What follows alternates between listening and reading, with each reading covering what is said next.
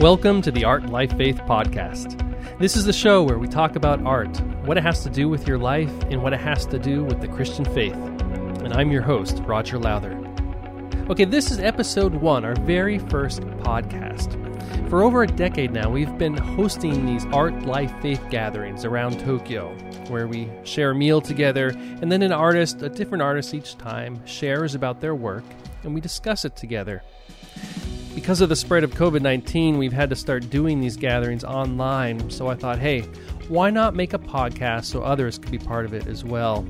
And though these discussions are usually in Japanese, I thought it'd be cool to share these stories with you also, our English speaking community, and also just to have a good time together.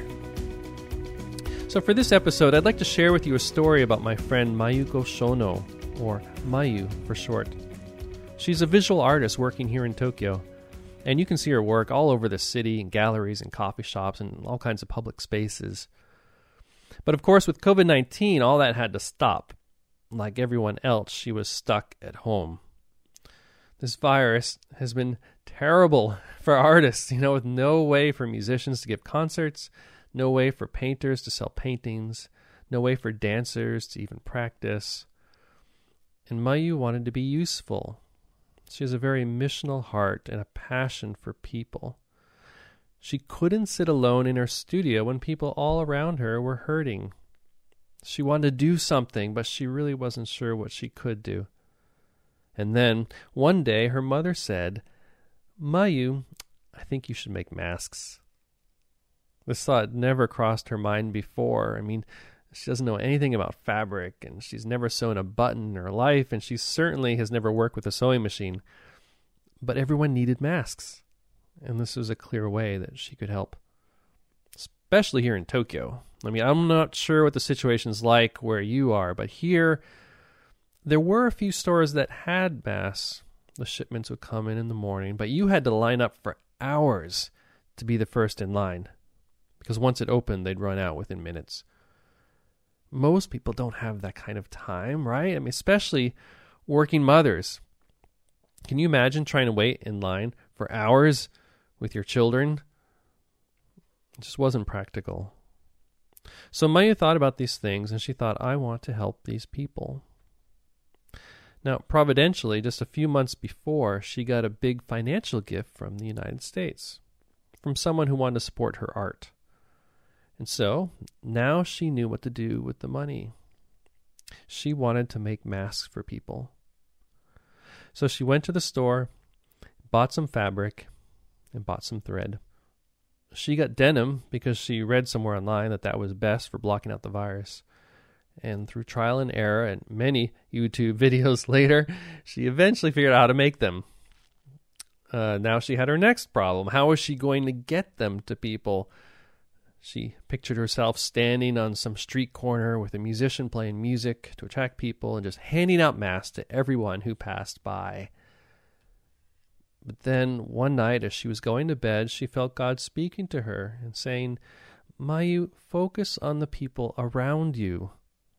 Love your neighbors. Love your family. Love your friends. And just like that, Project Love Your Neighbor was born.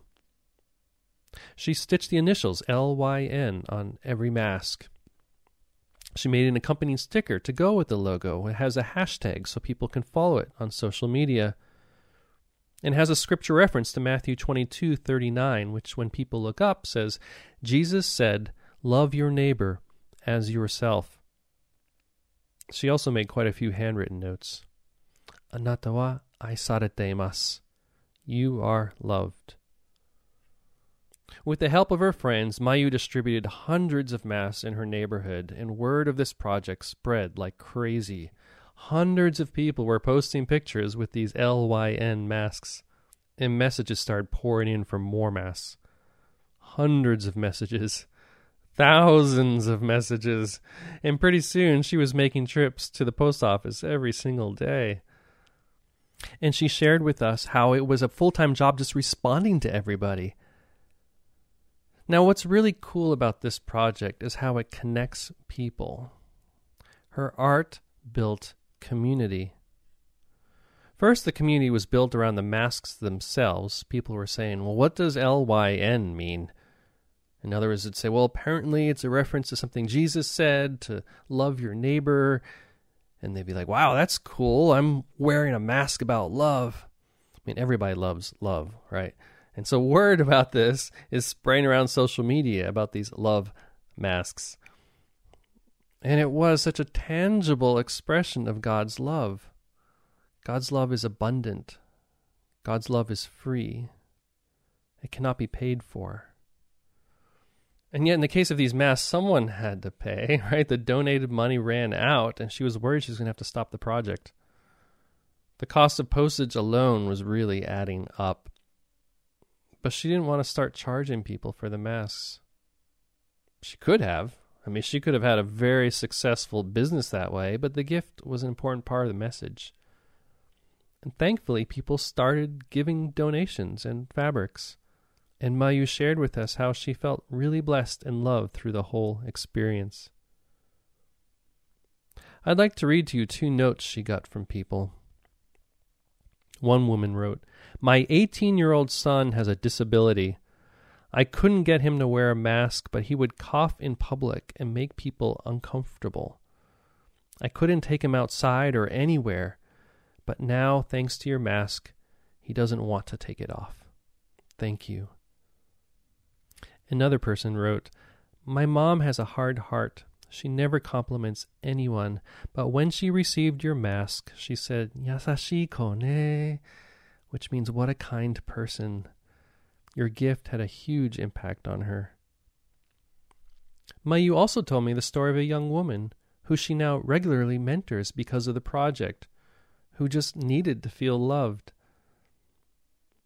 I think what's so cool about the Love Your Neighbor project is how it clearly shows God's love through art.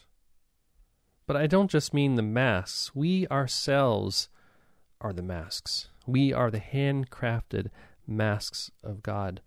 We are God's handiwork, created in Christ Jesus to do good works, which God prepared in advance for us to do. Ephesians 2:10. Part of our work is to love one another. So during this time when we've been a danger to one another, Mayu found a creative way to both counteract the spread of the disease and a way to no longer be in fear of one another, and to love one another, and to bless one another. In our Art Life Faith gathering, Mayu shared how she believes art is the key to sharing God's love in Japan and she's thankful for this opportunity to do just that through this project. You can find out more about Mayu's ministry in the show notes for this episode.